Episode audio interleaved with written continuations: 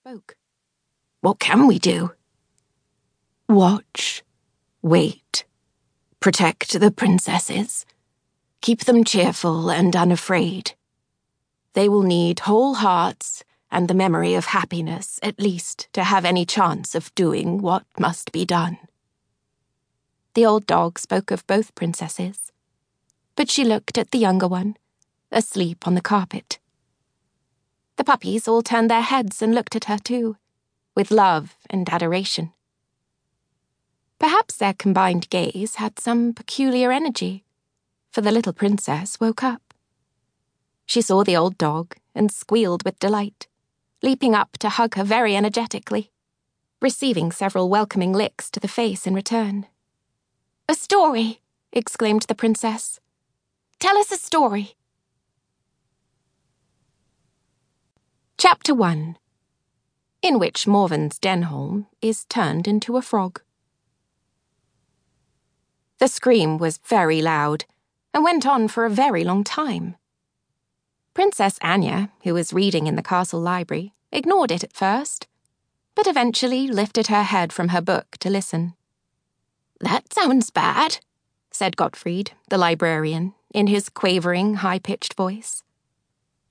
Disturbed by the sound, he immediately turned into an owl and began to vomit up a nicely packaged parcel of bones from the mouse he'd had for breakfast. It was something he did when under stress. Turning into an owl, that is. The vomiting just came with the shape. It does. Anya frowned. It was her older sister Morven screaming, which was not unusual but the intensity and duration of this particular scream were quite out of the ordinary. Anya shut her book with an emphatic thump and latched it closed, since it was a copy of The Adventurers of a Sorceress Typesetter's Apprentice, and the words inside would otherwise climb off the page and go wandering around the library. In fact, there were still several words missing from an earlier reading including the particularly troublesome pair of instantly and forthwith, which Gottfried now believed had escaped the castle altogether, or had been eaten by one of the dogs. The screaming continued as Anya hurried out of the library, across the inner courtyard to the main part of the castle, and up the private stair to her sister's rooms. Morven was the heir to the kingdom, at least theoretically, so she had more space than Anya's little room. The sisters had not one, but two step parents, so the matter of lineage was a complicated one. This was one of the most frequent questions Anya was asked later in life. How is it possible to have two step parents and no actual parents? The answer ended up being rather straightforward. Their mother, who had been the ruling queen of the little kingdom of Trallonia, had died when Morven was six and Anya was three.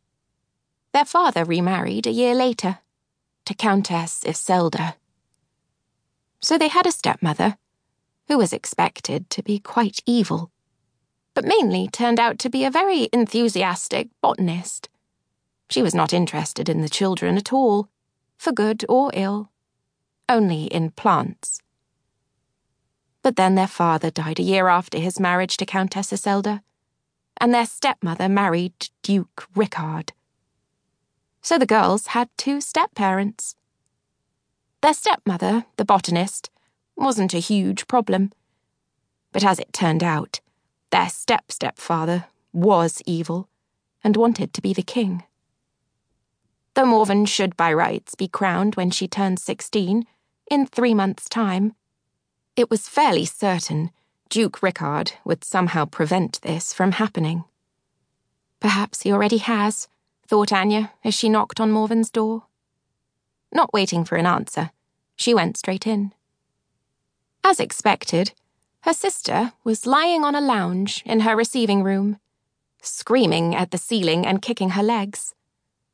Her maid, Bethany, was sitting on a stool nearby, knitting. Large strands of the wool she'd stuffed in her ears hung down her neck.